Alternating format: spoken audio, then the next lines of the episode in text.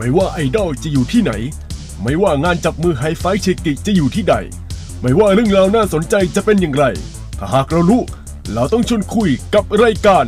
คุยเฟื่องเรื่องไอดอล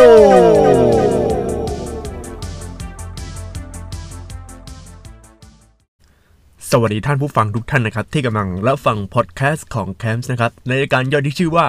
คุยเฟื่องเรื่องไอดอลนะครับ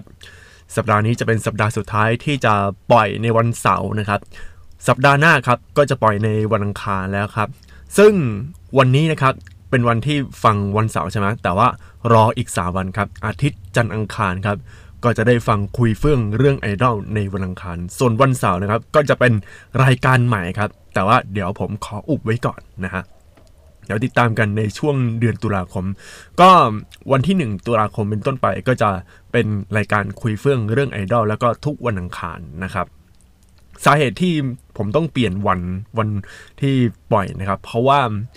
ทุกวันเสาร์กับวันอาทิตย์เนี่ยส่วนใหญ่เลย พวกกิจกรรมไอดอลอย่างเอเชียไอดอลหรือว่าพวกแบบอะไรอะกิจงานงานจับมือ อะไรพวกเนี้ยมักจะจัดในวันเสาร์อาทิตย์นะครับ แล้ววันเสาร์อาทิตย์เนี่ยผมต้องออกไงคือผมเอาก่อนหน้านั้นเนี่ยมาอย่างเช่นเสาร์อาทิตย์ที่แล้ว แล้วก็เอามาจัด ทำให้พวกข้อมูลเนี่ยมันจะ delay มากๆนะครับพอมัน delay มากๆเนี่ยรู้สึกว่าเฮ้ยมันไม่ได้แล้ว ก็เลยเลื่อนจัดในวันอังคารก็คือผมจะอัดในวันจันทร์แล้วก็ปล่อยในวันอังคารนะครับก็จะเป็นอย่างนี้ไปนะครับวันนี้มีเรื่องที่น่าสนใจเกี่ยวกับวงการไอดอลนะครับทั้งของประเทศไทย แต่ส่วนใหญ่ก็จะเป็นประเทศไทยทั้งนั้นนะครับ ก็มีอยู่ประมาณ 4-5 เรื่องอาจจะมากกว่านั้นนะครับ เรื่องแรกเลยครับคือ เรื่องงานรับปริญญาของเชอปางครับ ซึ่งเธอได้โพสต์ใน Facebook Page ของเธอนะครับ ที่ชื่อว่าเชอปาง BNK48 นะครับสำหรับใครที่อยากจะไปร่วมแสดงความยินดีกับเชอปางก็สามารถทำได้นะครับ โดยสิ่งที่เชอปางพูดเนี่ย ก็อะบอกเลยว่า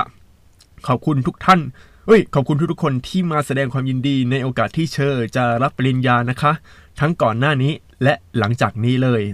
แต่สำหรับใครที่อยากมาถ่ายรูปและแสดงความยินดีที่มหาวิทยาลัย เพื่อความเรียบร้อยและพร้อมเพียงกัน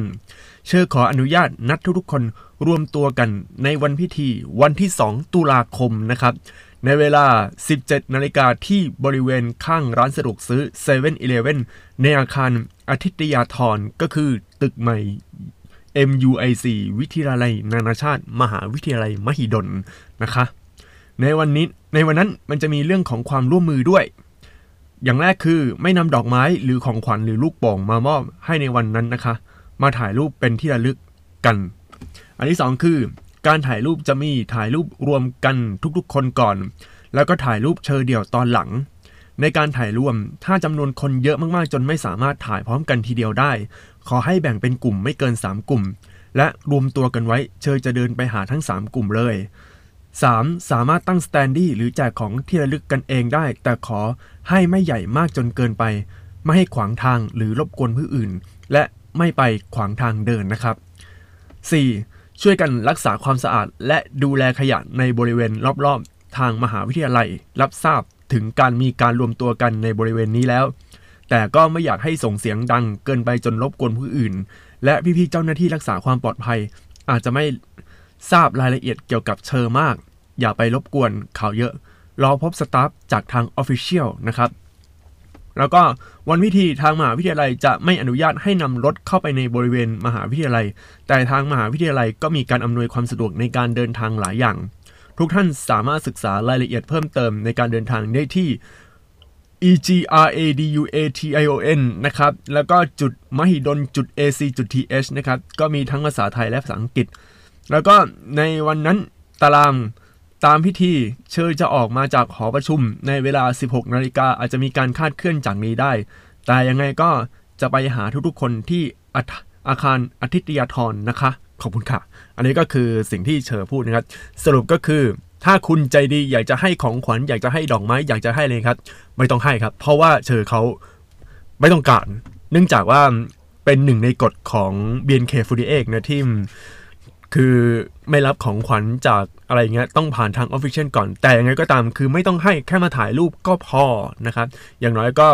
คือเฌอเขาก็อะอาจจะได้ความรักจากทุกๆคนอยู่แล้วนะครับ ก็ประมาณนี้ แล้วก็งานนี้ที่สิ่งที่เฌอพูดออกมาเนี่ยก็ประมาณว่าจะมี staff นั่นหมายความว่าอาจจะมี bouncer นะครับ คือภาษาผม bouncer นะครับ ก็คือพวกการ์ดต่างๆครับ แต่ว่า bouncer เนี่ยคือผมติดกับว่า bouncer bouncer มากกว่าเพราะว่า bouncer ใช้ทางแบบพวกอะไรอะพวกที่เที่ยวกลางคืน พวก night club อะไรเงี้ยเขาจะเรียกว่า bouncer เป็นหลักนะครับ แต่ว่าแน่นอนการมาของเชอร์ต้องมีบริการประกบแน่นอน ดังนั้นเรื่องของความปลอดภัยเนี่ยมันต้องมาอยู่แล้ว เนื่องจากว่าเชอร์ก็เป็นหนึ่งในคนดังระดับประเทศเลยนะครับ ก็ต้องมีเรื่องของความปลอดภัย แล้วก็มีเรื่องของคนมารวมตัวอะไรอย่างนี้กันนิดหนึ่งนะครับ อันนี้เรื่องแรกผ่านไปแล้วครับ เรื่องที่ 2 คือเซเลสกิลิทูคุเทนไกออกซิงเกิลใหม่อุสุเซมิพร้อมฟังใน Spotify, j o o x Apple Music และ Deezer ซึ่งเพลงเป็นภาษาญี่ปุ่นนะครับ ก็น่าจะเป็นหนึ่งในวงไอดอลของไทย แต่ว่าร้องเพลงเป็นภาษาญี่ปุ่น แล้วก็การแต่งตัวดูแล้วโอ้โหมีความเป็นญี่ปุ่นจ๋ามากๆครับ ตอนนี้เขาออกซิงเกิลใหม่นะครับ สามารถไปฟังกันได้นะครับ ถ้าคุณเป็นสมาชิก Spotify ก็พิมพ์คำว่าเซเลสกิลินะครับทูคุเทนไกนะครับ ถ้าสะกดก็เป็น z e z i b a e elephant n n n e t h e r l a n d แลนด์แล้วก็ R และบิด E มันต้องสะกดขนาดนี้มาเออ E elephant แล้วก็ T Thailand S สิงคโปร์ U ยูเครน K K King นะครับ แล้วก็ I Ice Cream R อาราบิดนะครับ แล้วก็ I Ice Cream นะครับ ก็คือเซเลสึกิริพิมพ์เป็นภาษาอังกฤษนะครับ เป็นแบบโลมาจิเลย คุณก็จะได้เจอ โอ้ มีเพลงใหม่ออกมาแล้วนะครับ อันนี้ผมไม่ชัวร์ว่าวงนี้ เออ มีสมาชิกอะไรบ้าง เพราะว่าเป็นวงอาจจะน้องใหม่ หรืออาจจะเป็นวงที่เกิดมาแล้ว แต่ว่าเรายังไม่ทำความรู้จักอะไรขนาดนั้นนะครับ อันที่ 3 คือศิลปินเดี่ยวและไอดอลที่จะขึ้นเวที Cat Expo นะครับครั้งที่ 6 ที่จะจัดในวันที่ 23 และ 24 นะครับ แต่ว่าพวกไอดอลครับเขาจะมาในวันที่ 23 นะครับ มาตอนช่วงเย็นเลยครับ ก็จะมีจันจังฟีเวอร์เดซี่เดซี่และสวีทซิกทีนที่เวทีที่ 3 นะครับ ซึ่งเวลาออกมาของจันจังนะครับ จะอยู่ที่ 2 ทุ่ม 50 ถึง 3 ทุ่ม 10 นาทีฟีเวอร์ออก 3 ทุ่ม 10 นาทีถึง 3 ทุ่ม 40 นาที เดซี่เดซี่ออกช่วง3ทุ่ม50 จนถึง 4 ทุ่ม และสวีทซิกทีนออกช่วง 4 ทุ่มถึง 4 ทุ่มครึ่งเนื้อนี้ถ้าใครเป็นแฟนคลับวงเหล่านี้ครับ ก็ไปฟังเพลงแล้วก็ไปเต้นไปแบบออกคอนเสิร์ตอะไรได้ในเวทีที่ 3 นะครับ stage 3นี่เองนะฮะแล้วก็ข่าวที่ 4 ครับเฟิร์นประกาศจบการศึกษาจากวงสยามดรีมนะครับ โดยใจความที่เธอเขียนนะครับ เขาบอกว่า สวัสดีค่ะ ทุกคนทุกคนน่าจะทราบถึงการประกาศถอนตัวออกจากวงสยามดีมของเฟิร์นเมื่อวัน 2 วันที่ผ่านมา จากวันที่โพสต์นะครับ เฟิร์นยังไม่มีโอกาสได้โพสต์ขอบคุณทุกๆ คนทางนี้เลย เฟิร์นอยากขอขอบคุณทุกกำลังใจและการสนับสนุนที่มีให้เฟิร์นเสมอมาตั้งแต่เข้ามาเป็นไอดอลนะคะเฟิร์นได้ก้าวข้ามสิ่งที่ตัวเองกลัว ทั้งการแสดงการพูดต่อหน้าผู้คนมากมาย รวมถึงการมอบกำลังใจและรับกำลังใจจากคนที่ไม่เคยรู้จักกัน เป็นสิ่งที่เฟิร์นไม่เคยคิดเลยว่าครั้งหนึ่งในชีวิตจะได้ทำและคงไม่เกิดขึ้นหากไม่มีแรงสนับสนุนจากทุกๆคน หากต้องนึกถึงช่วงชีวิตที่มีความสุขมีสีสันและใจเต้นที่สุด ช่วงเวลาที่อยู่ในชีวิตไอดอลจะต้องเป็นช่วงที่เฟิร์นนึกถึงแน่นอนค่ะ ขอบคุณทุกคนที่ช่วยสร้างความทรงจำที่สวยงามนี้ ทั้งแฟนคลับทุกท่าน สมาชิกวงสยามดีม และผู้ดูแลวง เฟิร์นจะจดจำไว้อย่างดีที่สุดเลยค่ะ ขอขอบคุณความรักความห่วงใยจากแฟนคลับ ที่ทำให้เฟิร์นได้รับรู้ถึงมิตรภาพความผูกพัน เฟิร์นได้เรียนรู้ว่ามันเป็นความรักที่บริสุทธิ์มาก ขอบคุณที่มาให้กำลังใจเฟิร์นทุกที่ไม่ว่าจะอยู่ที่ไทยหรือที่ญี่ปุ่นนะคะ มันทำให้เฟิร์นรู้สึกอบอุ่นมากเลย และต่อจากนี้ครับ เฟิร์นจะรีบรักษาสุขภาพอย่างเต็มที่เลยล่ะค่ะ ขอบคุณทุกคนที่เป็นห่วงนะคะ เฟิร์นอาการดีขึ้นมากๆเลย เฟิร์นจะตั้งใจทำตามความฝันของตัวเองให้ประสบความสำเร็จต่อไปในชีวิตจริง ด้วยการทำงานให้กับที่บ้านของเฟิร์นด้วยค่ะ ขอให้เฟิร์นเอ้ยทุกๆคนช่วยเป็นกำลังใจให้เฟิร์นด้วยนะ และจากนี้ทางเพจนี้เฟิร์นก็จะยังอัปเดตต่อไปนะคะ จะคอยเป็นกำลังใจให้ทุกคนเสมอไม่ไปไหนนะ รักมากๆหวังว่าวันหนึ่งเราจะได้พบกันอีกครั้งนะคะ แล้วก็ก่อนหน้านั้นก็ฝาก Social Network Service นะครับ SNS ของเฟิร์นก็จะมีอยู่ 3 ช่องทางด้วยกันครับ ช่องทางแรกก็คือ Facebook Page เดิมนะครับเฟิร์นแล้วก็เป็นตัวอ่านเป็นภาษาญี่ปุ่นก็คือฟานนะฮะ อันที่ 2 คือ Instagram fern orange fox นะครับ อันที่ 3 Facebook ส่วนตัวสลัรัตใบเฟิร์น ONG นะครับ อันนี้ก็คือช่องทางการติดต่อของเฟิร์นนะครับ ต่อไปครับ ยังคล้ายๆข่าวนี้ครับ ก็คืออดีตสมาชิกไอดอล BNK48 ชื่อว่าเค้กนะครับ เปิด Social Network Service ของตัวเองอยู่ 2 ช่องทางนะครับ ช่องทางแรกก็คือ IG เค้กนวานวานายนะครับ ก็คือ C cat A N K King E E อะไรวะ E E เออช่างมัน ก็คือเค้กนะเค้กแล้วก็นวัดนายก็คือ N Netherland A N แล้วก็ W W Way นะฮะ แล้วก็ A N แล้วก็ N Netherland I Ice Cream แล้วก็ N Netherland และ E นะฮะ เออ ที่เป็นตัว E มีอยู่ตัวเดียวนะครับก็คือเค้กนวานายนะฮะ แล้วก็ Facebook นะครับ ก็เป็นชื่อจริงของเธอนะครับ ชื่อนวพร แล้วก็นามสกุลอะไรของเขานะครับ แต่ต้องดูให้ดีๆนะครับ คือเป็นชื่อจริงแต่ว่าต้องพิมพ์เป็นภาษา ภาษาออังกฤษนะครับ ต่อไปครับ ข่าวนี้ก็คล้ายๆข่าวของเชอปางเนี่ยก็คือแฟนนี่ครับเข้าซ้อมรับปริญญาในวันที่ 29 กันยายนนะครับ ซึ่งข่าวนี้นะครับตามโพสต์ของสยามดีมก็ก็พูดเอาไว้ในนี้ครับ เดี๋ยวรอสักครู่นะครับ โอเคครับมา ก็คือทั้งสยามดีมโพสต์ตั้งแต่วันที่ 24 กันยายนนะครับ ในเวลาเที่ยงนะครับ งานซ้อมรับปริญญาร่วมถ่ายภาพและแสดงความยินดีกับแฟนนี่นะครับ ที่ หน้าตึกคณะนิเทศศาสตร์จุฬาลงกรณ์มหาวิทยาลัยในเวลา 13นาฬิกา30นาทีถึง 14นาฬิกา30นาทีในวันที่ 29 กันยายน ปี 2562 นั่นหมายความว่า คือวันเสาร์นี้ก็คือวันที่ลงพอดแคสต์ตอนนี้นะครับ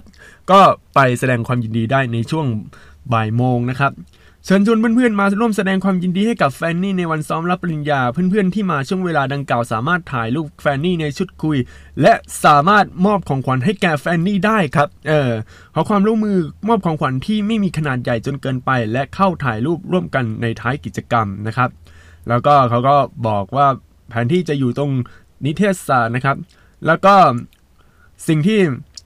ให้ได้ก็คือของขวัญแต่ไม่ต้องการลูกโป่งและช่อดอกไม้กับของกินนะครับ ก็คือเป็นของขวัญที่อ่าเป็นของใช้หรือว่าเป็นอะไรที่เป็นเป็นแฟชั่นบ็อกอะไรพวกนี้นะครับอะเขาบอกว่าจริงๆอะไม่ต้องนำของมาให้น้องก็ได้ แค่มาเจอกันน้องก็ดีใจแล้วนะครับ ก็จะคล้ายๆ เชิญแต่ว่ามีเรื่องของส่งของขวัญได้ แต่ว่าต้องเป็นของขวัญที่ไม่ใหญ่เกินไป แล้วก็เป็นไม่ใช่ของกิน ไม่ใช่พวกอะไรอะ มีอะไรวะไม่ใช่ของกินแล้ว แล้วก็ไม่ใช่พวกช่อดอกไม้แล้วก็ลูกโป่งนะครับ ก็มีแค่นี้นะครับ ก็อันนี้ใครที่ไปแสดงความยินดีก็สามารถไปได้ในวันดังกล่าว และวันดังกล่าวนะครับ ทาง PlayStation ครับเขาจัดงานที่ที่อะไรอะที่จุฬาด้วยนะครับ อันนี้ก็มีด้วยนะ เอาละคราวนี้ครับก็จบเรียบร้อยแล้ว เรื่องของข่าวต่างๆนะครับ อะทีนี้มาเข้าเรื่องนะครับ เรามาเข้าเรื่องหลักของในคุยเฟื่องเรื่องไอดอลในสัปดาห์นี้นะครับ ซึ่งเรื่องที่ว่าคือปัจจัยและเหตุผลต่างๆ ที่ทำไมแฟนคลับต้องเห็น โอเคครับ เห็นไม่ใช่แปลว่าแม่ไก่นะครับ เห็นแปลว่าการเปลี่ยนไปสนใจเมมเบอร์คนอื่น อะไรอย่างนี้นะครับ แล้วก็ทีนี้ เรามาอ่านบทความกันก่อน แล้วก็มานั่งคิดดูสำหรับคนที่ยังไม่รู้ว่าอะไรคือเห็นอะไรอย่างเงี้ย แล้วก็บางทีรู้อยู่แล้ว แต่ว่ามุมมองของบทความเนี่ยเขาพูดออกมาค่อนข้างดี มาฟังกันเลยเห็นทำไมคำนี้ถึงมีอิทธิพลยิ่งนัก และเหมาะสมหรือไม่ถ้าพูดกับเมมเบอร์นะครับ โดยบทความนี้ก็มาจากเว็บไซต์ wip.in.th นะครับ เขียนตั้งแต่วันที่ 16 พฤศจิกายนปี 2018 แล้วก็เรื่องเฮนเนี่ยมันก็มาเรื่อยๆ มาแบบมาตลอดเวลา เพราะว่ามันมีประเด็นดราม่าของทุกๆ ครั้ง เวลาที่งานจับมือมันเข้ามา แล้วก็มีการพูดว่าอ้าวเห็นนะเห็นนะอะไรอย่างเงี้ยแล้วมันมีประเด็นแบบข้อโต้แย้ง ข้อโต้เถียงของในหมู่แฟนคลับมากมายนะครับแล้วก็บทความนี้ก็ได้เขียนว่า การเลือกติดตามวงไอดอลก็เหมือนเป็นเลือกซื้อเสื้อผ้านั่นแหละ เพราะเราสามารถเลือกเสื้อผ้าที่เราชอบและไม่มีชอบ เราสามารถเปลี่ยนความชอบได้ตลอดเวลา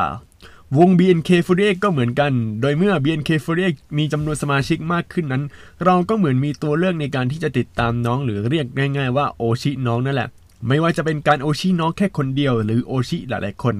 และบางครั้งเราก็จะมีคนที่เป็นคามิ หรือประมาณว่า คนนี้แหละที่ชอบมากที่สุดเป็นพระเจ้านั่นเอง แต่นั่นแหละ ความชอบของเราอาจจะมีการเปลี่ยนแปลงได้เสมอ แล้วก็เขาก็พูดถึงเรื่องเฮนนะครับ แต่มันก็จะมีคำศัพท์ที่ชื่อว่าเฮนซึ่งมันแปลว่าเลิกชอบคนนี้ไปชอบอีกคนหนึ่ง ซึ่งคำนี้มักจะเอามาพูดกันในวงเพื่อนๆหรือกลุ่มพูดคุยที่เกี่ยวกับ BNK48 เช่นการเฮ็นจากรุ่นหนึ่งไปชอบเมมเบอร์รุ่น 2 ซึ่งจริง ๆ แล้วมันก็ไม่ได้เฮ็นหรอก แต่ลดระดับความชอบลงแล้วไปติดตามเมมเบอร์รุ่น 2 ก็เท่านั้น หรือศัพท์ที่เรียกว่า บฏนะฮะซึ่งศัพท์นี้นะครับก็เป็นศัพท์ที่มาจากอะไรอะมาจากเมมเบอร์คนหนึ่งนะที่ตอนแรกว่าจะเรียกว่ากบฏ แต่ว่าอยู่ๆเขาก็เรียกว่าบฏนะฮะให้มันสั้นลง คือเหมือนกับเป็นกบฏอะไรอย่างนี้นะครับ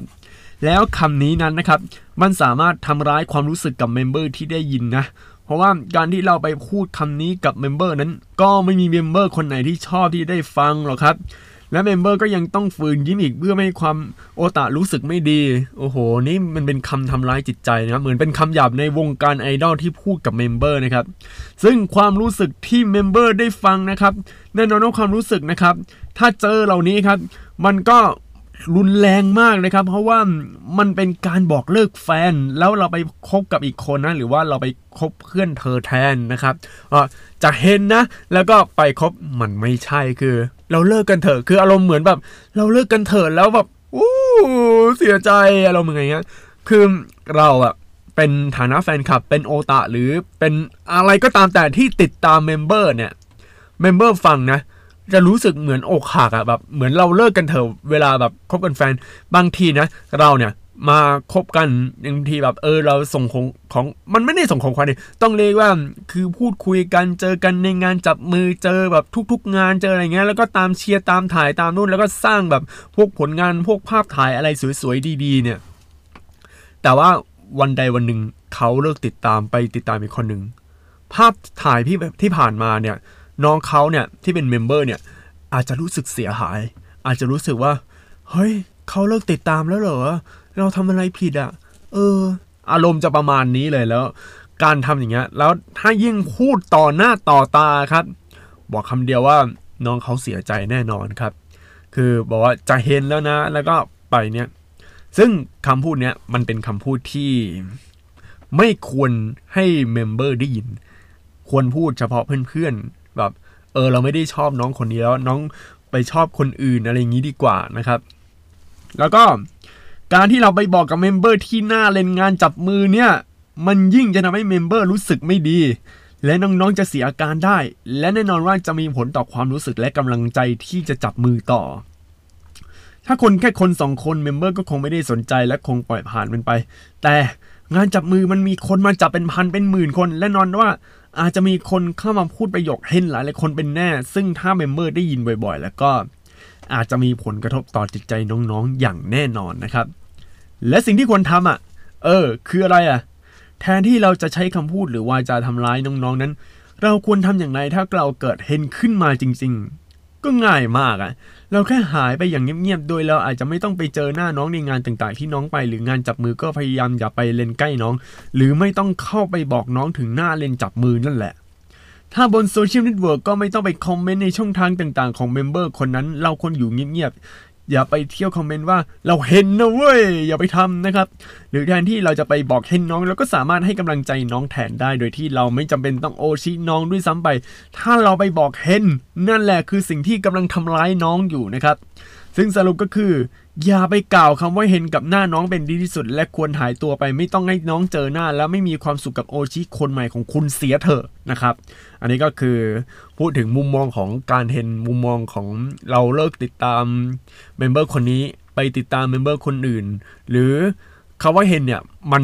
อาจจะสื่อความหมาย เราเลิกติดตามวงนี้แล้วไปติดตามวงอื่นก็ได้เหมือนกัน เพราะว่าเฮนเนี่ยมันจากภาษาญี่ปุ่นนะแปลว่ามีการเปลี่ยนแปลงมีการอะไรอย่างนี้ต่างๆมากมายแต่คนใช้ใช้คำว่าเฮนแล้วน้องๆ member เขาก็รู้ว่าเฮนมันมีความหมายว่ายังไง ดังนั้นเราต้องระวังแล้วก็ไอ้พวกคำใหม่หลาย ๆคำที่มันเกิดขึ้นในวงการมวยอย่างพวกแบบคือลือน่ะนังงัตกรรมพวก DLC พวกนู่นนี่นั่นที่ผมขึ้นน่ะล่าสุดผมเพิ่มมาว่า DLC เข้าไปในในไอ พอดแคสต์ที่ชื่อคือลือนะนังงัตกรรมนะแล้วนะครับ ก็ไปฟังกันได้ ซึ่งพอดแคสต์ตอนนี้เป็นพอดแคสต์ที่ โอ้โห คนฟังเยอะมากๆครับ ผมก็เพิ่มไปแล้ว หลายคนเขารู้นะ เออ และบางทีเนี่ยเขารู้ก่อนที่ผมจะหัดพอดแคสต์แล้วก็บอกให้คนทั่วไปรู้ว่า อะไรคือคือลือนะอะไรคือนักงานตกรรมอะไรคือมวยอย่างงู้นอย่างนี้ไม่ไม่หลายคนรู้ เพราะหลายๆคนที่เป็นเมมเบอร์ของ BNK48 เขาก็เคยเป็นติ่งหรือว่าเคยเป็น คนที่ชื่นชอบในวงการไอดอลญี่ปุ่นมาก่อนอยู่แล้วนะครับดังนั้นอย่าไปพูดถึงอย่าไปอะไรเงี้ย เห็นอะก็เห็นเงียบๆไปนะครับ นอกจากนี้ครับก็ยังมีการพูดถึงในกระทู้ในพันทิปเรื่องของการเห็นนะครับ เรามาอ่านกันในกระทู้แรกกันเลยครับ ซึ่งกระทู้นี้ชื่อว่า เคยเลิกติดตามศิลปิน เพราะแฟนคลับของศิลปิน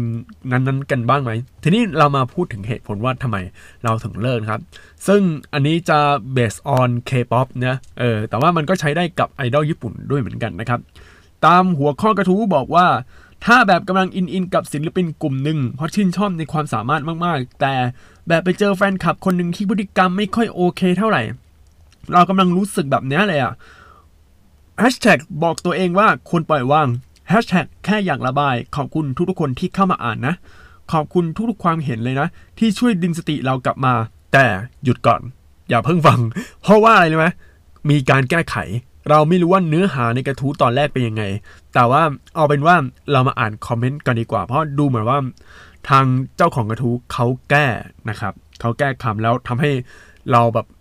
ไม่รู้สิ่งที่เขาจะสื่อคืออะไร คือ เคยเข้าในกระทู้พันทิปบ้างไหมว่ามันมีหัวข้อกระทู้พันทิปแบบอุ้ย เคยเลิกกับแฟนเพราะอะไร แล้วพออ่านไปอ่านมา ปรากฏว่าหัวข้อกระทู้แรก เขาบอกว่าขอบคุณทุกความเห็นอ้าวมีการแก้นี่ว่ะซึ่งอันนี้ก็เหมือนกันเลยเสียเวลาครับไปอ่านคอมเมนต์กันดีกว่านะครับ ก็เริ่มตั้งแต่คอมเมนต์แรกนะครับ ไม่ค่ะเพราะเราชอบศิลปินไม่ได้ชอบแฟนคลับ เพราะทุกวงก็ย่อมมีแฟนคลับทั้งดีและไม่ดีทุกวง เราเลยแยกได้ว่าอันไหนควรเอามาใส่ใจหรือรับฟัง ความคิดเห็นที่สองบอกว่า ไม่รู้หรอกนะคะว่าวงอะไร ส่วนใหญ่จะเป็นผู้ผู้หญิงที่เข้ามาตอบ เพราะว่าอันนี้เป็นเรื่องเคป๊อปแล้วก็ชื่นชอบพวกไอดอลผู้ชายนะครับ ถ้าเป็นเราเจอแบบนี้เราก็ยังติดตามอะ เพราะว่าศิลปินก็ไม่ได้ทำผิด แล้วก็แฟนคลับที่เป็นแบบนั้นมันมีทุกวงแหละค่ะเดี๋ยวที่ว่าเราจะเจอไหมวงเล็บบางทีอาจจะเป็นแอคเซียมก็ได้ หรือถ้าไม่อยากเจอก็พยายามเลี่ยงเอา เรื่องนี้น่าสนใจเรื่องแอคเซียม เพราะว่า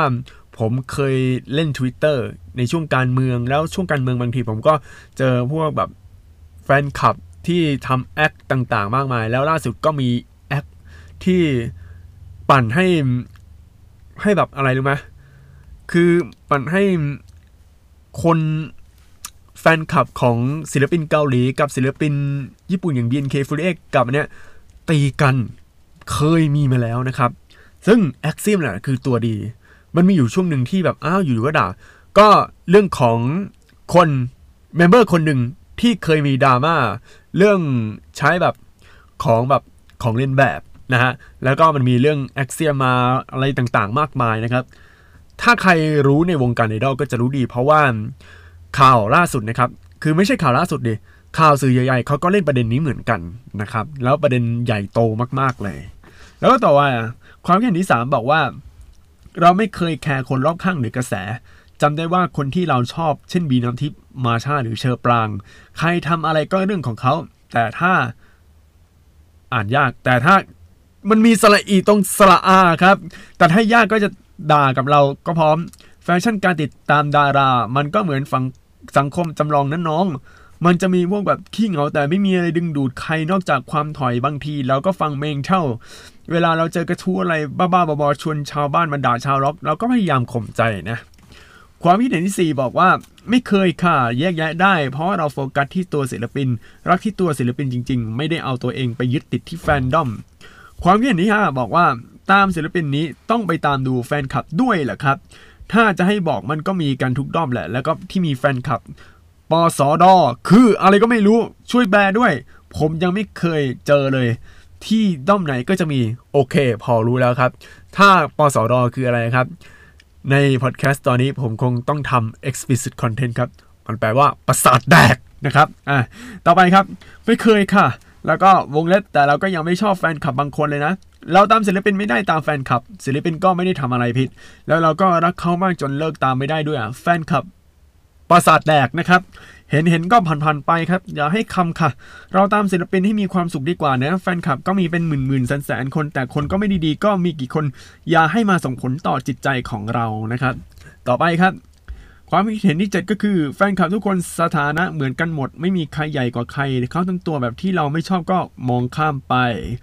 ความคิดเห็นที่ 8 ถูกลบครับ ความเห็นที่9ไม่อะครับศิลปินไม่ได้ผิด แต่ก็เซ็งๆบ้างก็คือถ้าแฟนคลับวงอื่นอคติใส่บ้าง ผมก็ไม่สนใจนะ ไม่แคร์ถ้าแฟนคลับวงเดียวกันมาอคติใส่ๆก็มีเซ็งๆบ้าง แต่ผมก็ติดตามวงอยู่ดี ความเห็นที่สิบนะครับ เพิ่งเลิกตามวงผู้ชายวงหนึ่งไปค่ะ แรก ๆ เราก็แยกแยกได้ แล้วก็แฟนประสาทแดกก็ไม่ได้ส่งผลอะไรกับเราเท่าไหร่นักแต่พอเจอพฤติกรรมเสื่อมๆเดิมๆซ้ำๆบ่อยๆ เข้าความรู้สึกมันก็ติดลบขึ้นเรื่อยๆค่ะ เราเบื่อเราลำคาญเราไม่อยากพานไปเกลียดศิลปิน ไม่อยากรู้สึกมันไส้ศิลปินที่ไม่ได้รู้เรื่องอะไรด้วย เราเลย fade ออกมาเป็นแฟนเพลงธรรมดาดีกว่าพอเลิกตามเลิกรับรู้เรื่องใด ๆ ของพวกประสาทแดกติดตามฟังแค่เพลงอย่างเดียวก็รู้สึกแบบ เออ ตามเคป๊อปแล้วมันก็สนุกขึ้นสุขภาพจิตก็ดีขึ้นด้วย จริง ๆ เราก็ไม่โทษพวกแฟนคลับประสาทแดกอย่างเดียวหรอกตัวเองก็ความอดทนต่ำเองด้วย และยอมรับว่าบางทีมันก็แยกแยะอะไรไม่ได้ทุกเรื่องเราก็คนธรรมดา ตอนนี้ไม่มีด้อมไม่เป็นแฟนคลับวงใดวงหนึ่ง แค่เป็นแฟนเพลงเคป๊อปก็สบายใจดี ซึ่งความคิดเห็นที่ 10 นะครับ ก็เป็นความคิดเห็นสุดยอดความคิดเห็นที่หลายๆคนก็ มาใส่นะครับก็กดบวกถึง 5 บวกครับ แล้วก็มีความคิดเห็นที่ reply ก็คือ พวกรีพ reply บอกว่าเข้าใจเลยอะ อันนี้ก็เจ้าของกระทู้เขามาตอบนะครับ แล้วก็บอกว่าอีกคนหนึ่งบอกว่าเข้าใจเลย แล้วก็เกือบแล้วเหมือนกันแต่ยังทนได้อยู่ อันที่ 3 บอกว่า เคยมีเพื่อนอยู่ระด้อมชอบขิงใส่ด้อมเราแบบวงเธอทำไมทำไม่ได้หรอกอะไรอย่างนี้ บ่อยๆ เข้ามันก็น่ารำคาญจนเกลียดเพื่อนและตอนนี้จะไม่ชอบอย่างที่คนวงนั้นทำไม่รู้ว่าเขาเขาใกล้แอนตี้มากน้อย แต่แค่ไหนแต่น่าลำคาญโคตร แล้วก็บอกว่าอีกอันหนึงบอกว่าฟังแค่เพลงเสพแต่ผลงาน แต่ไม่ได้ตามติดตามเป็นแฟนคลับ แล้วอยากตามเคป๊อปสนุกขึ้นเยอะจริง ๆ อะ ก็ประมาณว่าตามแต่เพลงอย่างเดียวเพลงแบบเพราะก็ชอบเพลงไม่เพราะก็ไม่เป็นไร แต่ว่าถ้ามาตามพวกแบบตัวแบบศิลปินแล้วมันจะมีเรื่องของพวกอะไรอะ มีแฟนคลับแบบโอ้แฟนคลับประสาทแดกก็เจอนะ ซึ่งอันนี้เป็นมุมมองของ K-POP นะ ต่อไปมุมมองของฝั่งไอดอลของไทยอย่างเราบ้างก็อย่าง BNK48 นะครับ อันนี้เดี๋ยวเดี๋ยวอ้าวเฮ้ยเฮ้ยเดี๋ยวไอ้นั่นหายไปไหน เดี๋ยวเดี๋ยวแป๊บหนึ่งนะครับเดี๋ยวเดี๋ยวเดี๋ยวสักครู่ เพราะว่าข้อมูลหายครับ ข้อมูลหายแบบโอ้โหจบเลย เดี๋ยวเดี๋ยวถอยก่อนนะฮะอะต่อไปครับ กระทู้นี้นะครับก็เข้ามาใน ของ BNK48 ก็อยู่ในแท็ก BNK48 นะครับคำถามคือมีใครเคยเกือบเลิกติดตาม member เพราะแฟนคลับของ mem คนนั้นบ้างไหมครับ เฮ้ยเดี๋ยว เดี๋ยวสองกระทู้นี้มีสิ่งที่เหมือนกัน ให้ทายคืออะไร ให้เวลาสิบวิเก้าแปดเจ็ดหกห้าสี่สามสองหนึ่งศูนย์ สิ่งที่เหมือนกันคือ ปัญหามาจากตัวแฟนคลับ ประสาทแตก เฮ้ย เรื่องนี้มีเงื่อนงำเรามาอ่านกระทู้กันต่อดีกว่าครับ เรื่องนี้เมมเบอร์คนนั้นก็ไม่ได้ผิดเลยอันนี้เขาเขียน 5 5 5 6 5 6 ตัวครับ ก็เขียน 5 5 5 5 5 นะครับ แต่ผมรู้สึกลำคาญแฟนคลับคนนั้นมาก จนเกือบเลิกติดตามเมมเบอร์คนนั้นไปเลย เพราะมันต้องเห็นคนนั้นไปตลอด มีใครเคยเห็นแบบนี้บ้างไหมครับ อยากรู้ว่าแก้ไขปัญหากันยังไงครับ แก้ไขอีกแล้วครับทำไมพวกกระทู้แบบนี้มันต้องมีการแก้ไขวะ ผมงง แต่สิ่งที่แก้ไขเขาบอกว่า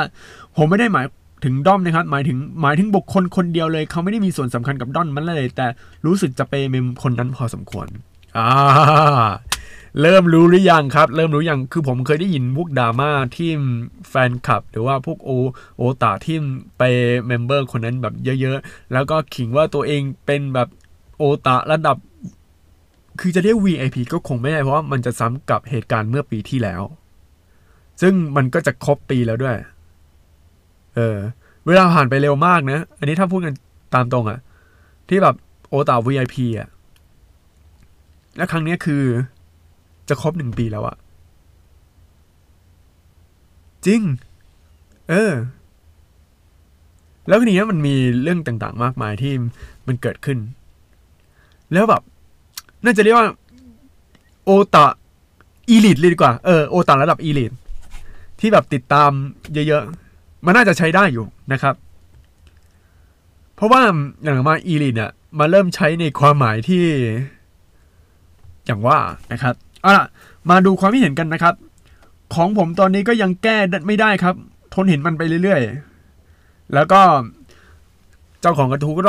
ตอบกลับว่า ถึงกับต้องเข้าไปส่อง แต่ดูเหมือนจะคนละคนกัน โอเค คือผมว่าต้องมีเมมเบอร์คนหนึ่งที่ต้องเจอโอตาคนเนี้ย แล้วโอตาคนเนี้ยมันมีปัญหากับโอตาคนอื่น เรื่องนี้มันมีเงื่อนงำ ต่อไปเขาอยู่รอบๆตัวเรานี่แหละครับ แต่อาจจะมีวิธีปรากฏตัวแตกต่างกันไป อันที่สามบอกว่า เออถ้าเป็นผมอาจจะเลิกติดตามไปเลยก็ได้ ถ้าไปเจอไอ้คนนี้ตลอดอ่าเริ่มมีกลิ่นอะไรแล้วนะครับ ความคิดเห็นที่ 5 นะครับ บอกว่าผมเอาใจช่วย member ทุกคนนะ ทั้ง Undergirl แล้วก็ทั้งเซ็มบัตสึ ไม่เคยเกลียดหรือไม่ชอบน้องๆ member คนไหนเลย แต่รำคาญแฟนคลับบางกลุ่มที่ย้ำว่าบางกลุ่มนะครับก็มีบ้างแต่ไม่ได้พานไปถึงไม่ชอบ member คนนั้นนะครับคือเนี้ยจุดเปลี่ยนอะมันมาจากผมเคยตั้งแง่อคติกับ member คนหนึ่งแต่ผมเป็นประเภทที่ว่า ถ้ายังไม่รู้จักใครอย่าไปตัดสินเขาจากแค่ที่เราเห็นผมเลยตัดสินใจลองไปจับมือกับน้องเขาปรากฏว่าน้องพูดกับผมดีมาก ให้กำลังใจผม และรู้ด้วยว่าผมไม่ได้มาจากกลุ่มแฟนคลับเขา น้องถามว่าผมโอชิใครวินาทีนั้นทำให้ผมมันรู้เลยว่าเราควรให้กำลังใจน้องๆทุกๆ คนแม้แต่คนที่เราไม่ได้โอชิ หรือเป็นคนที่ให้ความนิยมน้อยก็ตาม อยากฝากไว้ว่าวันใดที่ท้อก็ขอให้น้องๆ อดทนเข้มแข็งและสู้นะครับอ่าแล้วนี้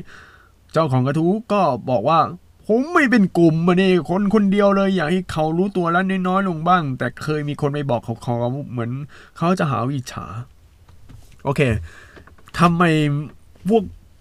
แฟนคลับเนี่ย จะมีอะไรที่แบบแนวแนวปสดประสาทแดกหรือว่าอะไรพวกนี้ รู้เปล่าทำไมเพราะอะไร ผมไม่อยากจะเหมารวมนะ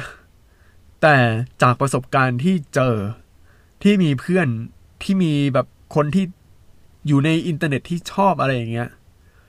คนเหล่านี้จะเป็นคนที่สนใจอะไรที่แบบ ความสัมพันธ์ที่มันเป็นไปได้ยากอะ ความสัมพันธ์ที่มันยากมันอะไรอย่างเงี้ย ซึ่งตรงเนี้ย ประเทศไทยเนี่ย มันจะเริ่มเป็น คืออาจจะไม่ได้สนใจเพื่อน อาจจะเป็นคนที่ self-esteem ต่ำอาจจะเป็นคนที่ self-confidence ต่ำแล้วพอมาเจอผู้หญิงคนหนึ่งที่ โอ้โห น่ารัก แล้วคอยให้กำลังใจอะไรอย่างเงี้ยก็โดนตก ซึ่งก็คือไอดอลแล้วเขาก็ อาจจะมีงานมีการมีอะไรต่างๆ เนี่ย มีเงินเยอะ คนรวย แต่ความรวยของเขาเนี่ย สิ่งที่เขาไม่มีก็คือเขาไม่ได้รวยเพื่อน เพื่อนจริง ๆ นะ แต่เขาก็เหมือนเขากับไอดอลเนี่ยสนิทกัน ก็เลยไปให้เขา แล้วปัญหาคือเราต้องเจอสมาชิกคนเนี้ย เจอโอตาคนเนี้ยที่มีฐานะทางการเงินเยอะ แต่อาจจะไม่ค่อยมีฐานะทางสังคมหรือว่าไม่ค่อยมีอะไรอย่างเงี้ย แล้วคนที่เป็นโอตาทั่วไปเขาก็ต้องเจอคนนี้เป็นประจำ แล้วบางทีมีการขิงมีการอะไรอย่างงี้ด้วย แน่นอนว่าทุกวงการทุกวงที่เกี่ยวกับศิลปินไอดอลดารา หรือแม้กระทั่งอื่น ๆ เนี่ย จะต้องเจอคนแบบนี้นะครับ ความคิดเห็นที่พี่หกบอกว่า ไม่เกือบครับ ผมเฮนไปเลย รู้ว่าไม่ใช่ความผิดของ member หรอก แต่มันเบื่อที่ต้องมาเชียร์ร่วมกับคนแบบนี้เลยถอยออกมาดีกว่า ความคิดเห็นนี้น่าสนใจครับ รู้เปล่าเพราะอะไร บางทีเนี่ย เราก็ไม่ได้อยากจะเฮน member แต่ผมเบื่อที่จะต้องมาเจอกับคนคนคนคนหนึ่งที่ทำให้แบบต้องยอมเห็น คือเห็นโดยที่ไม่ได้เห็นเมมเบอร์ แต่มันเห็นเพราะไอ้หมอเนี่ย เออ มันมีนะครับนะ แล้วนี้บอกว่าผมยังโอชิอยู่นะ แต่ยอมรับว่าไปจับมือน้อยลง เพราะแฟนคลับคนนี้ แล้วไปจับคนอื่นเพิ่มแทนเพราะรู้สึกสบายใจกว่า ผมสารภาพกับตัวเองแล้วว่า ผมไม่เคยไปงานจับมือ BNK48 เลยนะครับ ดังนั้นผมก็ไม่รู้บรรยากาศ ก็ไม่รู้ว่าใครเป็นคนจับ ก็ไม่รู้ว่า member คนไหนที่เจออย่างนี้ ผมเป็นคนนอก ที่ติดตาม BNK48 เพราะเพลงเท่านั้น เพลงมันเพราะครับ อันนี้อันนี้พูดจริงๆ เพลงเพราะ แต่ถ้า member จะเรียกว่าดีๆ ก็ยังได้ เพราะว่าคือส่วนใหญ่ที่ผมเห็นพวก BNK48 ที่อะไรเงี้ยพวกไอดอลนะ ยังไม่เคยเจอประสบการณ์ที่ตกอะไรขนาดนั้น เพราะว่า BNK48 เนี่ย เป็นอันนี้ความคิดเห็นส่วนตัวของผมนะ เป็นไอดอลที่สามารถพบเจอได้ แต่เป็นไอดอลที่ไม่สามารถใกล้ชิดได้ ยังไม่มีมุมที่แบบอุ้ยเจอคนนี้คือที่ผมเจอนะ ไม่รู้ว่าผมเล่าไปหรือยัง อยู่ในพอดแคสต์ตอนเก่าๆจำไม่ได้แล้ว ผมเคยเจอไอดอลอยู่คนหนึ่งนะครับสองคนคนละวงกัน วงแรก BNK48 วงที่สองคือ s w e t ทีคนแรกคือไข่มุกในงานสงการที่ RCA นะครับ คนที่สองคืออะไรอะ ชื่อ Music s w e t 16เจอที่พารากอน ซึ่งการเจอเขาก็อาจจะหลบสายตา คือผมเลยคิดว่ามัน คือมันไม่มีความใกล้ชิดเหมือนคนใครใครที่ไหนก็ไม่รู้อะก็เลยไม่ค่อยมีความบุคคลอะไรกับ BNK48 หรือว่าพวกไอดอลที่แบบจ๋าๆอะไรขนาดนั้น เพียงแต่ว่ามีน้อยคนที่รู้จักก็ โอเคก็ ก็มันเป็นความเห็นส่วนบุคคลนะนะครับ แต่ส่วนใหญ่ผมจะไปพวกพิกุลโนโตรีมากกว่านะอะมาเข้าเรื่องกันต่อ มันมีสองแบบนะ คือเกลียด member คือสองแบบเรื่องเกลียด member นะครับ เรื่องแรกคือ เกลียดเพราะแฟนคลับสองเกลียดเพราะ member ไม่ถูกจริตคุณ ส่วนตัวคิดว่าข้อ 2 มีเยอะกว่า ที่แซะกันทุกวันก็ข้อ 2 ทั้งนั้น ข้อ 1 คือข้ออ้างให้มันดูดีแค่นั้น เพราะแฟนคลับทุก member มีทั้งดีอยู่ ดีและไม่ดีอยู่แล้ว เรื่องปกติเลย อันนี้ก็น่าคิดเหมือนกัน ปกติที่ผมพูด คือ โอ้ยที่คนเหม็นแบบเหม็น member ไปชอบ member คนอื่น เพราะว่า member นิสัยไม่ดี หรือว่า member ไม่ถูกจริต แล้วก็เอาคำว่า เพราะว่าแฟนคลับเนี่ยทำตัวไม่ดี แต่เขาบอกว่าข้อหนึ่งเนี่ย มันคือข้ออ้าง แต่ส่วนใหญ่อะข้อสองมีเยอะกว่า ผมไม่รู้นะว่า อันไหนมีเยอะกว่า เพราะผมไม่ค่อยติดตามพวกไอดอลพวกแบบการพูดคุยอะไรในวงไอดอลแบบนี้อยู่แล้ว ไม่ใช่เหยียดนะ แต่ว่าผมชอบติดตามงานเพลงมากกว่า ชอบแบบเรื่องของ performance คือเอาง่ายๆอะ เหมือนผม เหมือนผมจะชอบแบบแนวแนวๆพวกเคป๊อปที่แบบชอบเรื่อง performance เรื่องของการแสดงเรื่องของผลงานมากกว่าเรื่องที่แบบที่นอกเหนือจากนั้นอะ ผมก็เลยไม่ได้สนใจพวกนี้มาก แต่เอาเป็นว่า คนเนี้ยเขาพูดอีกแง่มุมแง่มุมหนึ่งคือ เกลียดเพราะเมมเบอร์ที่ไม่ถูกจริตคือคุณ แต่คุณเอาเกลียดเพราะแฟนคลับมาเป็นข้ออ้าง บางทีผมก็ยังสงสัยเลยว่าแฟนคลับเขาใครวะ เออ เกลียดเพราะแฟนคลับ เฮ้ยมีด้วยเหรอ นะครับ แต่พออ่านไปอ่านมา เอ้ย เริ่มเชื่อแล้วนะครับ ทีนี้มาอ่านรีพายกันบ้างครับสำหรับผมข้อ 2 ไม่จริงครับ รอบล่าสุดผมก็ไปจับมือเมมคนนั้นมา รอบพฤษภาก็จะไปอีก แต่ไม่ชอบแฟนคลับคนนั้นของเขามากๆขี้อดเกิน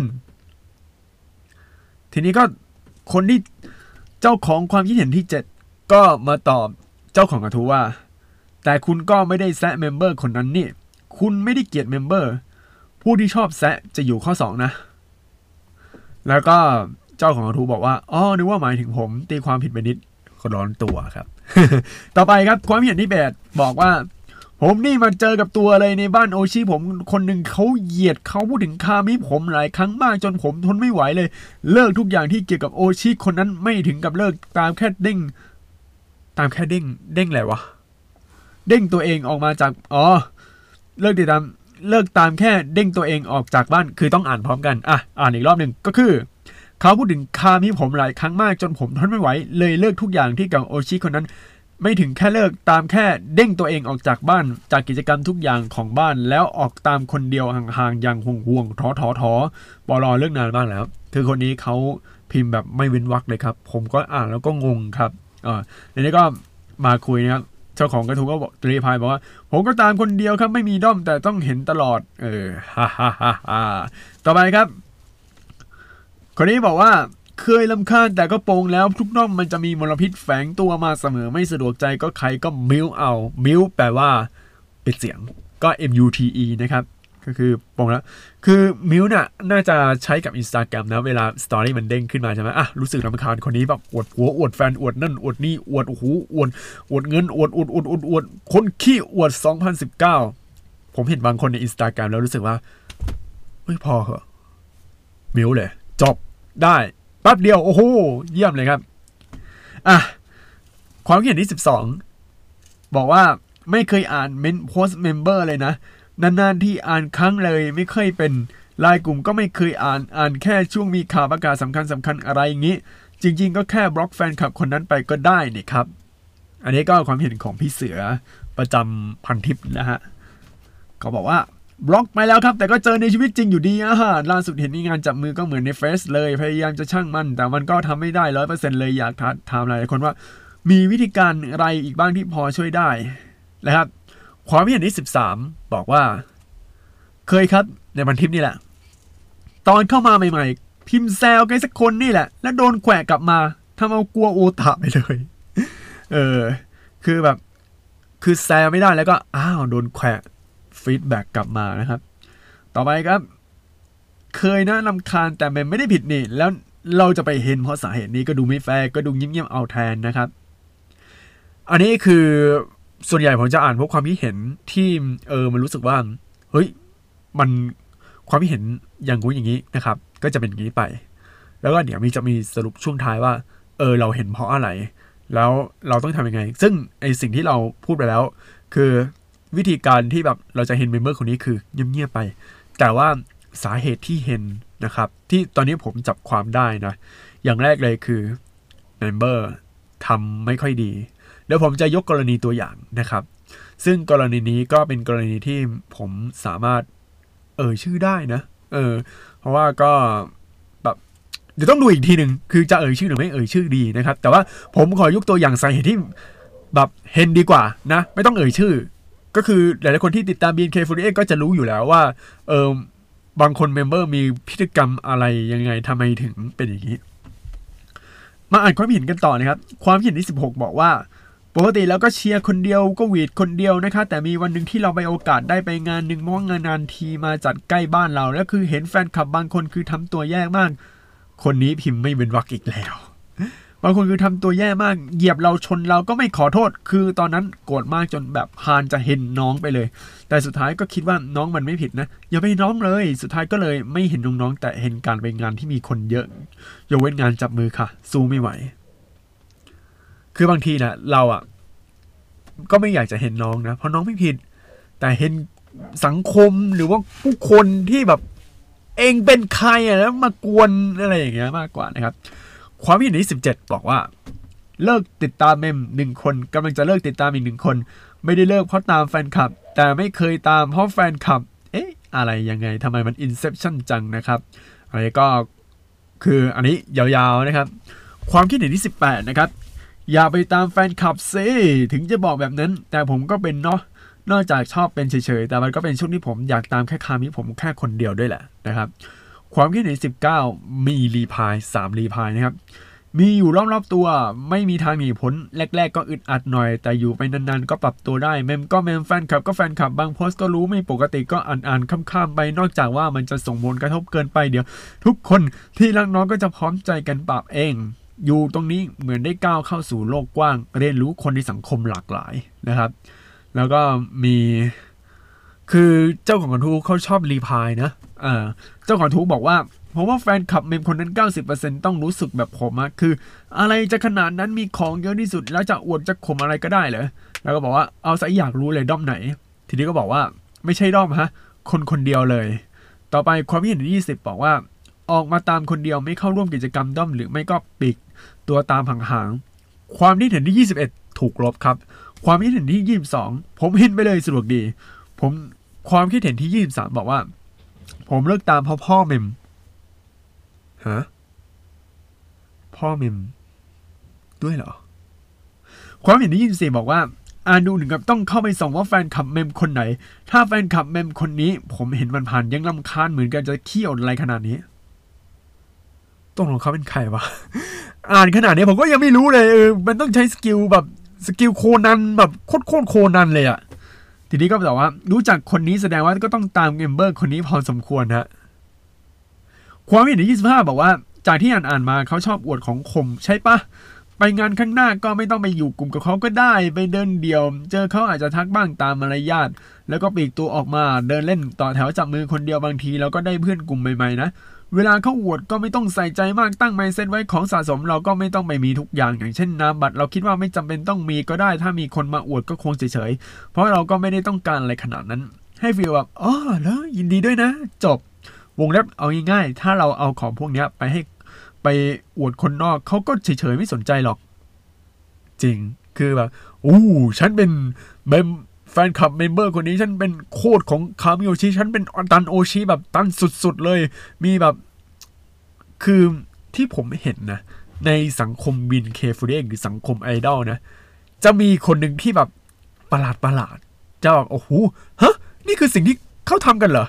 มีอยู่ช่วงหนึ่งที่ coaster coaster ก็คือตัวแก้วรองน้ำอะไม่ใช่ดิไอแผ่นแผ่นรองแก้วอะเวลาแบบกินน้ำอะแล้วก็มันจะมีการสุ่ม member ใช่ไหมบางคนครับ โอ้โห สดมาก คือทำเป็น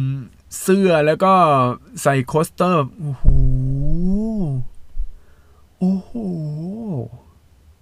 ขนาดนี้เลยครับ จินตนาการหรือว่าอะไรเงี้ย คือสอเห็นว่า แฟชั่นค่านิยมในพวกสังคมแนวแนวไอดอลจะมีอะไรแปลกๆ ให้เราต้องอู้หูตลอดนะครับ แล้วก็เขาเสริมว่าบางทีก็ต้องหาทางจัดการกับความรู้สึกกับตัวเอง เพื่อจะได้ตามน้องต่อเนื่องอย่างสบายใจ แล้วก็ ในกระทู้นี้เป็นกระทู้แบบเด d เอนนะก็คือไม่มีกระทู้ต่อเด d เอนคือกระทู้ไม่มีต่อนะครับโอเค จากที่ผ่านมาจากที่แบบที่ผมพูดไปเรื่อยๆเนี่ย มันเป็นอย่างนี้ครับ สาเหตุที่เราอะเลิกติดตาม member ไม่ใช่แค่เพราะแฟนคลับ เอ้ย เพราะไอดอลทำตัวไม่ดีแป๊บนึงนะครับ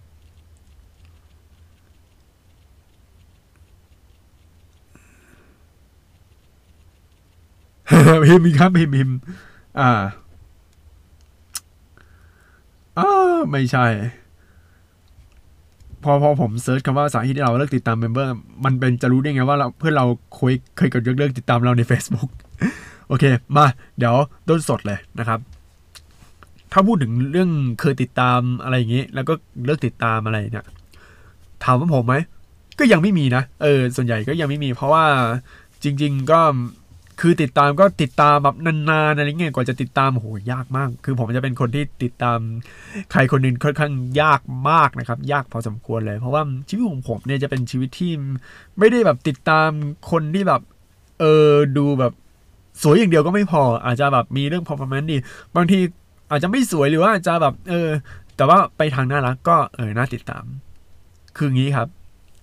ส่วนใหญ่เนี่ยที่ผมอ่านมานะครับ อ่านมาโอ้โหนานเลย ตั้งแต่ต้นจนจบเนี่ย ผมพบว่าสาเหตุที่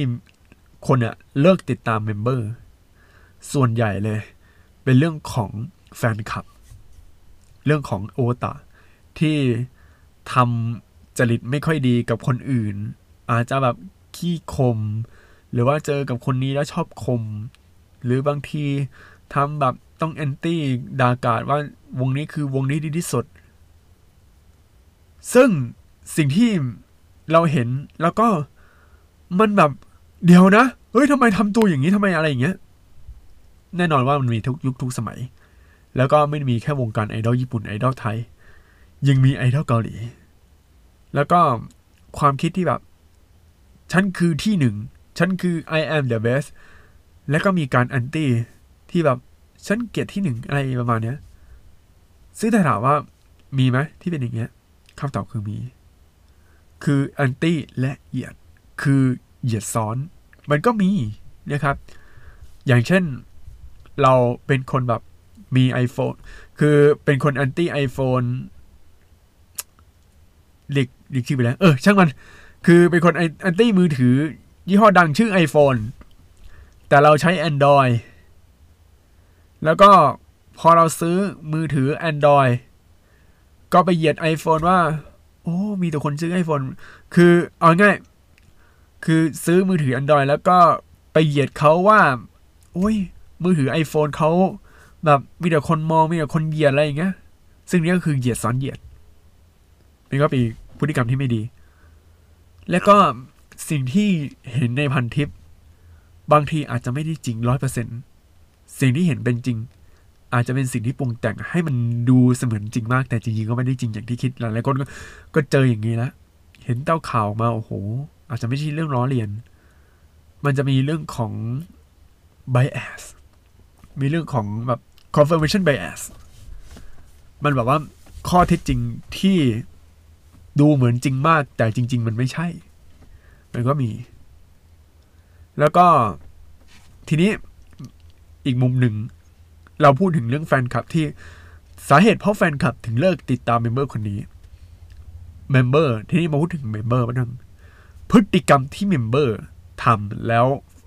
พวกโอตะหรือแฟนคลับเนี่ยเลิกติดตาม ที่ผมเห็นมามีดังนี้นะครับ อย่างแรกคืองานจับมือ จับแล้วไม่ให้กำลังใจ ไม่ให้พูดไม่พูดอะไรเลย ไม่มีการส่งอะไรอย่างนี้ ผมคิดว่า โอตะหลายๆคน ก็ไม่ได้เป็นคน extrovert ที่จะพูดคุยเก่งที่จะพูดแบบโอ้โหวันนี้เป็นไงบ้างอะไรอย่างเงี้ยผมเชื่อว่าหลายเปอร์เซ็นต์เกือบเกือบจะร้อยเปอร์เซ็นต์มั้งที่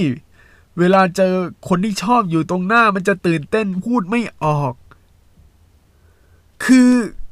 ถ้า member เนี่ย พูดออกอ่าสวัสดีขอบคุณนะครับที่เข้ามาแล้วก็แบบเออดีใจจังที่แบบอะไรอย่างเงี้ย ซึ่งเป็นหน้าที่ของ member อยู่แล้ว แล้วเขาพูดคนแรกคนที่สองเขาพูดอย่างนี้เรื่อยๆพูดพูดพูดพูดพูดพูดจนรู้สึกเหมือนขึ้นเกียร์สองเกียร์สามมันเรื่องปกติ แต่กลับกัน โอตะที่เข้ามายืนเข้าแถวแล้วก็มาจับมือ เขาไม่ได้พูดครับ อาจจะโทรหาเพื่อน อาจจะโทรอะไรเงี้ยเขาไม่ได้พูดคนข้างหน้าเขาไม่ได้พูดอย่างเงี้ยเขาแบบอัดอั้นเลยทำให้ความประมามันโผล่เข้ามา และเมมเบอร์คนเนี้ย ดันไม่พูด ดันแบบเขินอายหรืออาจจะไม่สนใจคนที่อยู่ตรงข้างหน้า ซึ่งโอตาบางคนเขาซีเรียสเรื่องนี้ครับอันนี้พูดตามตรงโอตาบางคนซีเรียสนะซีเรียสแบบว่า เฮ้ย จับแล้วเกลือว่ะ เกลือเนี่ย มันเป็นคำในวงการโอตะหรืออะไรแนวๆเนี้ยส่วนใหญ่ใช้กับวงการเกม ที่มันจะมีกาชาใช่ไหมพอกาชาอ้าวไม่ได้ของเราได้เดี๋ยวของที่ไม่ดีก็คือเกลือ โอ้ยได้เกลืออีกแล้วได้เกลืออีกแล้ว แล้วก็เอาใช้คำว่าเกลือเนี่ย ไปกับการจับมือ สิ่งที่โอตะมุ่งหวังผมก็ไม่รู้ว่า เขาจะมุ่งหวังเรื่องอะไร แต่ว่าสิ่งที่โอตะ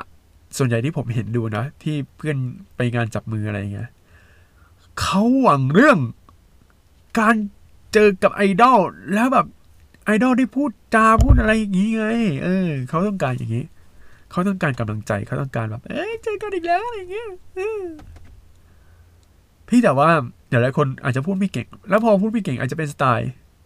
แล้วคนไปจับ จับมืออ้าวอยู่ๆก็ ไม่มีอะไรเลย ไม่มีการพูดถึงไม่มีอะไรทั้งสิ้น ก็เลยแบบ fail แล้วก็ไปตั้งกระทู้ในพันทิป แล้วก็ให้คนอื่นมาแบบมาเฮ้ยปรับปรุงตัวบ้างอะไรก็ดีนะ ก็จะมี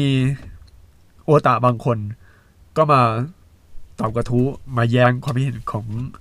คนไหนว่า เฮ้ย มันเป็นสไตล์ของเขาแล้วบางคนก็บอกว่าเฮ้ยมันเป็นสิ่งที่ปรับปรุง แล้วกลายเป็นประเด็นดราม่าในช่วงเวลาหนึ่งนะครับ ซึ่งตรงเนี้ยเป็นหนึ่งในเหตุผลว่าทำไมเมมเบอร์เขาแบบ ทำไมบางคนที่ติดตาม member คนนี้อยู่ๆเขาก็เลิกติดตามไปเลย ก็เพราะว่า member เขาไม่ fan service กับโอตะคนนั้น แล้วก็ผ่านไปถึงอันเนี้ย แล้วก็พูดจาคุยกัน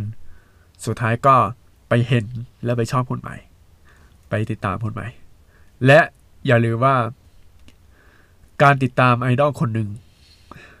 ไม่สามารถแบบมันไม่ใช่แฟนเนี้ยคือเราติดตามแบบอุ้ยเราชอบคนเนี้ย มันเป็นแค่ชอบนะครับ แล้วมันจะขึ้นถึงประเด็นที่สองคือ เราแค่ชอบ ไอ้คำว่าชอบเนี่ยหลงไหล แต่ไม่มีความสัมพันธ์ มันก็ทำให้ความสัมพันธ์มันไม่ยืนยาว ให้นึกถึงเวลาเราคบกันเป็นแฟนก็ได้ครับ ถ้าเรารู้สึกว่าเราชอบเราติดตามเราอะไรอย่างเงี้ยคือมันจะมีเส้นกั้นบางๆอยู่ เรื่องความผูกพันอาจจะตอบอะไรอย่างเงี้ย แต่ว่าเขาอาจจะไม่ตอบเขาไม่มีใจอะไรเงี้ยมันก็มีสามารถเห็นได้เหมือนกัน และการติดตามไอดอลเนี่ยการเห็นอะแทบจะเป็นเรื่องปกติเลยด้วยซ้ำเพราะว่าคือมันเป็นแฟนกันจริง ๆ ไม่ได้ไอดอลเขาห้ามมีแฟนกัน บางคนอาจจะทำผิดกฎ แต่มันแค่ส่วนน้อยมากๆอะแต่ส่วนใหญ่คือเขาชอบคนเนี้ย แต่ว่ามันแค่ชอบมันแค่หลงไหล สุดท้ายเขาก็เลิก เพราะว่ามันเป็นเรื่องปกติของคนที่ชอบเพราะหลงไหล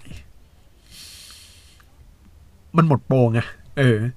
ถ้าใครเคยมีแฟนก็จะรู้ เดี๋ยวผมจะเล่าถึงสเตจของแบบเวลาเราชอบอะไรเงี้ยแล้วเป็นแฟนกัน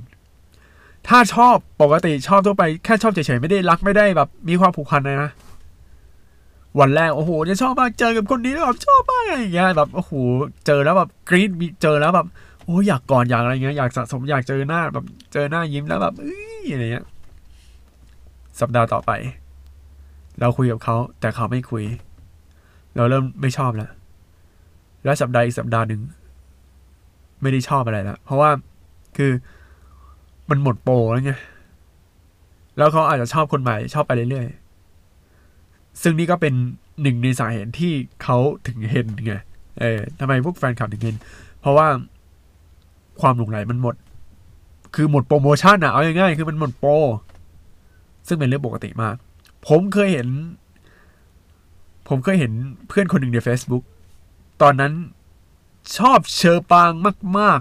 ๆ ถึงขนาดเซฟรูปที่แฟนคลับเขาถ่ายรูปเชอปาง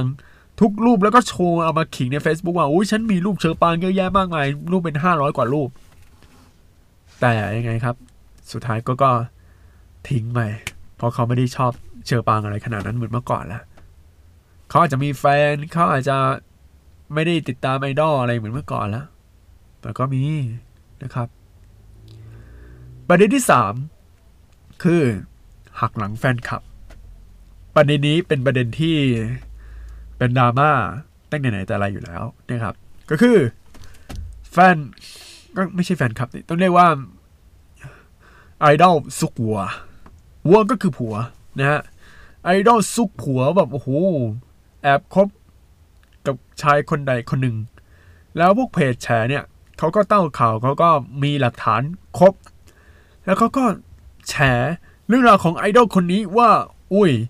ไอดอลไม่ได้แบบบริสุทธิ์อย่างที่คิดคนนี้มีผัวคนนี้มีอะไรอย่างเงี้ย แล้วก็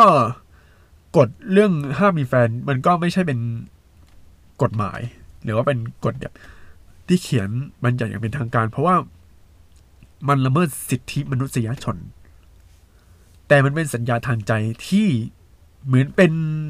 กฎสังคมอะ เข้าใจคำว่ากฎสังคมไหมคือประมาณว่า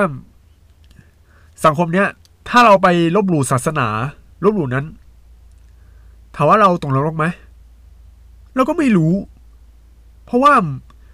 ณตอนเนี้ยในอนาคตคืออะไร เรื่องของสวรรค์กับนรกมันเป็นเรื่องของใจอะไรอย่างเงี้ยแต่ว่าเราไปลบหลู่ความศรัทธาของคนในกลุ่มนั้น คนก็โมโหสิครับคนในกลุ่มนั้นก็โมโห ซึ่งอันนี้ก็เหมือนกันก็คือ ถ้า member คนไหน แอบมีแฟนแล้วจับได้ โดนพักงานบ้าง โดนด่าบ้าง โดนนู่นโดนนี่มีปัญหาอะไรต่างๆ นานา แล้วเขาก็ต้องออกจากวงไป แล้วก็ช่วงเนี้ยมันก็มีดราม่าต่างๆมากมายถึงขั้น ฉีกรูป ฉีกรูป photosetเฮ้ยมีจริง ๆ นะครับ แล้วมันและปัญหาต่างๆ มันมากมายนะ ถ้าแบบ เออ member มีแฟนเนี่ย อย่างแรกเลยคือ วงเสียชื่อเสียงละแบบมีคนนอกรีตในวง แล้วคนไม่ใช่แค่จะด่าวงอย่างเดียว คนนอกอะครับ คนนอกที่ไม่ได้ติดตามวงเขาก็เจอดราม่าเนี่ยเขาก็อ้าวเริ่มเกลียดวงอะวงเสียชื่อเสียงแล้วมีแต่ข่าวเช้าอะมีแต่วงอะไรแบบ มีแต่ข่าวเช้า มีแต่ดราม่าตลอดเวลา มันมีจริงๆนะ มันมีคนแบบคิดอย่างนี้จริงๆไม่ได้ติดตาม น้องๆไม่ได้ตามแฟนคลับไม่ได้ติดตามอะไรทั้งสิ้น แต่เขารู้เพราะว่ามีดราม่าจริงๆก็คือส่วนใหญ่ที่มันเจอน่ะ คนนอก แล้วคนด่าแบบด่าสาเทเสียเลยโอ้โห ก็เพราะดราม่าอย่างเงี้ยเพียงเพราะมีแฟน ซึ่งการมีแฟนเป็นการเหมือนเป็นการบทแฟนคลับบทโอตะนะครับ ก็คือเป็นกระบทหมดเลย เออเพราะปนได้แบบคนก็ด่าสิคนก็แบบเกลียดกัน ซึ่ง เหตุผลนี้เป็นหนึ่งในเหตุผลที่หลายคนเห็นกันมาก ๆครับ ซึ่งมีหลายเคสนะ ที่แบบคือเห็นแบบหนักมาก ๆอะ ถึงขั้นฉีกรูปอะ เนี่ยครับก็คือมีแฟนแล้วแล้วก็มีอะไรเงี้ยแล้วก็บางวงเขาประกาศว่ามีแฟนได้ แต่ว่าเราเขาไม่รู้ไงเออว่า เอ้า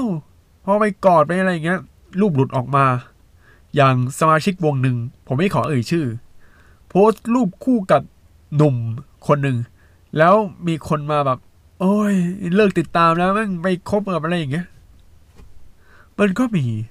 นะครับ โอเค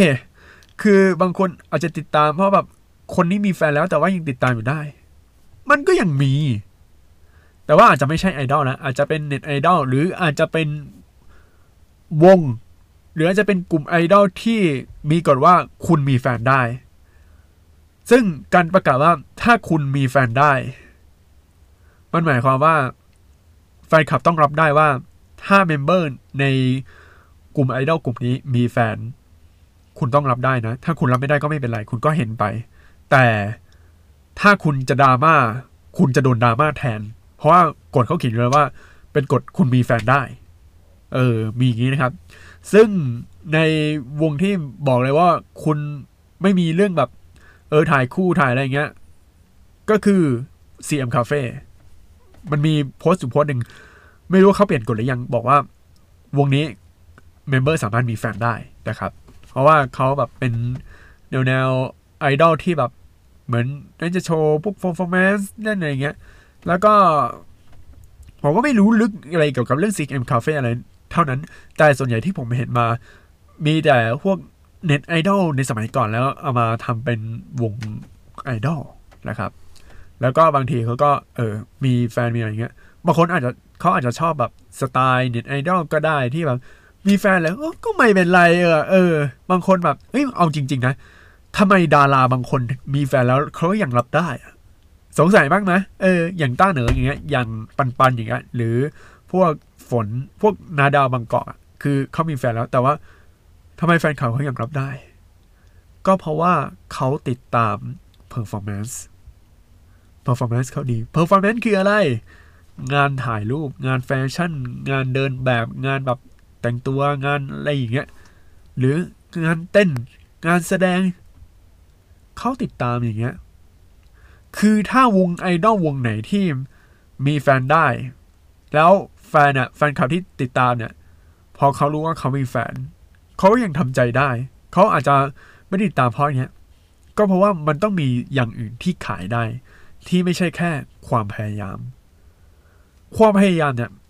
อันนี้ผมพูดเลยนะ ว่าเป็นหนึ่งในสาเหตุที่ทำให้แฟนคลับเนี่ย ติดตามแบบผูกพันมากๆไอความผูกพันนี่แหละนี่คือตัวอันตรายที่ทำให้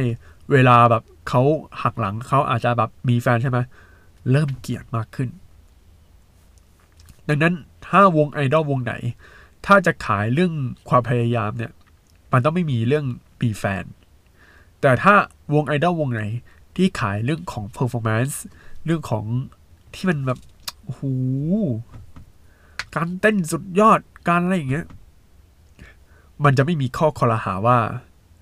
คุณทำแบบ คุณไม่ได้ขายความพยายาม คุณไม่ได้ออดอ้อน แต่ว่าคุณขายแบบ performance ของเรา และเรื่องมีแฟนก็ตกไปเลย ถ้าคุณมันดราม่าดราม่าเรื่องแบบเอ้ยมีแฟนแล้วอะไรเงี้ย คุณโดนดราม่ากลับนะครับ อันนี้พูดตามตรงเลยนะครับ ก็ส่วนใหญ่เนี่ยวงเกาหลีเนี่ยเออเวลามีแฟนก็อาจจะประกาศ แต่ว่าของสังคมเกาหลีอาจจะหนักกว่าหนักกว่าของของไทยเอีกนะคือถ้าแบบเออไอดอลมีแฟน คือถ้าเกาหลีรับไม่ได้นะบางคนรับไม่ได้เลยแล้วแบบโอ้โหโหดมาก แต่ของไทยเนี่ยที่รับได้เพราะว่าเขาขายเรื่อง performance นะครับ ขายเรื่องของผลงานที่ไม่ใช่แค่ความพยายามอะไรอย่างเดียวนะ ทีนี้ก็ต้องดูได้ว่าวงไอดอลวงไหนที่ขายเรื่อง performance สุดๆ แล้วพอขายเรื่อง performance โอ้ย มีเรื่องแบบ มีแฟนแล้วใช่ไหมโอ้ยไม่กลัว ไม่ได้ซีเรียสเพราะเราติดตามเรื่องการเต้น ซึ่งสิ่งที่สังเกตเลยนะ ใน IG นะครับ ใน Instagram อันนี้ผมขอยกตัวอย่างนิดนึง คือ Instagram ของผมเนี่ยหลังๆมาก็จะติดตามพวกสาวๆที่ชอบออกกำลังกายที่แบบเล่นพิลาทิสบ้างยกเวทบ้างเล่นวิดพื้นหรือออกกำลังกายไปวิ่งอะไรอย่างเงี้ยผมติดตามเพราะเขาผมชอบไลฟ์สไตล์ของเขาแบบนี้ แล้วส่วนใหญ่ประมาณ 60-70%เขามีแฟนอยู่แล้วแต่ผมไม่สนใจผมไม่แคร์เพราะผมชอบสไตล์ของเขาสไตล์การออกออกกำลังกายแล้วเขากินอะไรเขาอะไรอย่างเงี้ยนี่แหละครับ ถ้าไอดอลวงไหนที่จะแบบไม่อยากให้มีปัญหาเรื่อง hate เพราะมีแฟนเนี่ย คุณก็ต้องโชว์เรื่อง performance ที่ไม่ใช่แค่แบบความพยายามหรือความน่ารักหรืออะไรอย่างเดียว ก็ต้องดูต่อไปนะครับ โอเค ก็จบกันแล้วพูดถึงเรื่องประเด็นเกี่ยวกับไอดอลครับก็หนึ่งชั่วโมงเลยนะ ก็บอกแล้วเดี๋ยวเจอกันในวันอังคารนะครับ สวัสดีครับก็แจ้งข้อมูลเพิ่มเติมนะครับ พอดีให้ข้อมูลที่ผิด จะบอกว่าแฟนนี่ที่รับปริญญานะครับ รับวันที่ 29 ใช่ไหม ซึ่งวันที่ 29 ตรงกับวันอาทิตย์นะครับ ส่วนวันที่จัด PlayStation ที่จุฬาก็จัดตามเดิมครับ วันที่ 28 นะครับ ดังนั้นที่ผมบอกว่าแฟนนี่เนี่ยเขาจัดในวันที่ออกพอดแคสต์นะครับ ไม่ใช่นะครับ วันที่ 29 ครับ ก็คือวันวันอาทิตย์นะครับ วันหลังจากที่ปล่อยพอดแคสต์ตอนนี้อีกทีหนึ่งนะครับ อันนี้ต้องขออภัยด้วยนะที่ให้ข้อมูลที่ผิดพลาดนะครับ ติดตามฟังพอดแคสต์ของ Camps ได้ทุกๆวัน ผ่านช่องทาง Spotify, Google Podcast และ Podbean สนใจลงโฆษณาและพูดคุยกับ podcaster ผ่านทาง Direct Message Twitter at c a m p s s podcast Instagram at c a m p s underscore official หรือ Facebook Camps Podcast ได้ทุกช่วงเวลา แล้วพบกันในตอนต่อไปนะครับ